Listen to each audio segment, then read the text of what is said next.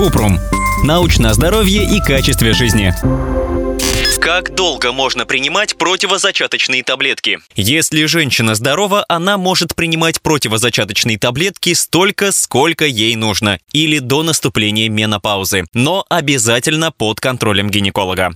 Каковы риски? Оральные контрацептивы содержат эстроген или прогестерон. Исследования показывают, что длительный прием противозачаточных таблеток, которые содержат эстроген, может повысить риск рака шейки матки и рака груди. В других исследованиях у женщин, которые принимали только прогестерон, также были обнаружены высокие показатели рака молочной железы. Однако до конца не ясно, какие из противозачаточных препаратов могут повышать риск рака. У оральных контрацептивов есть есть и польза. Например, прием противозачаточных любого типа может снизить риск рака эндометрия, а препараты с эстрогеном – риск развития рака яичников и колоректального рака. Если женщину беспокоят возможные риски от приема противозачаточных, ей нужно обратиться к гинекологу, чтобы взвесить плюсы и минусы других методов контрацепции. Но не стоит прекращать прием таблеток без консультаций, поскольку это может увеличить риск образования тромбов или нежелательной беременности.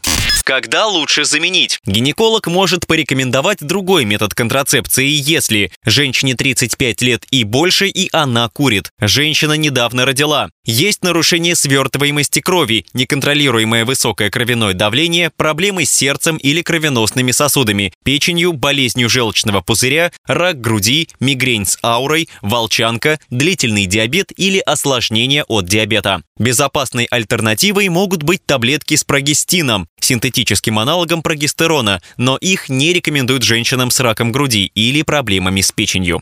Когда прекратить прием? Женщина может прекратить принимать противозачаточные в 55 лет, так как естественная беременность в этом возрасте случается редко. При этом гинеколог может порекомендовать с 50 лет прекратить прием комбинированных противозачаточных и перейти на таблетки, которые содержат только прогестин или другой метод контрацепции.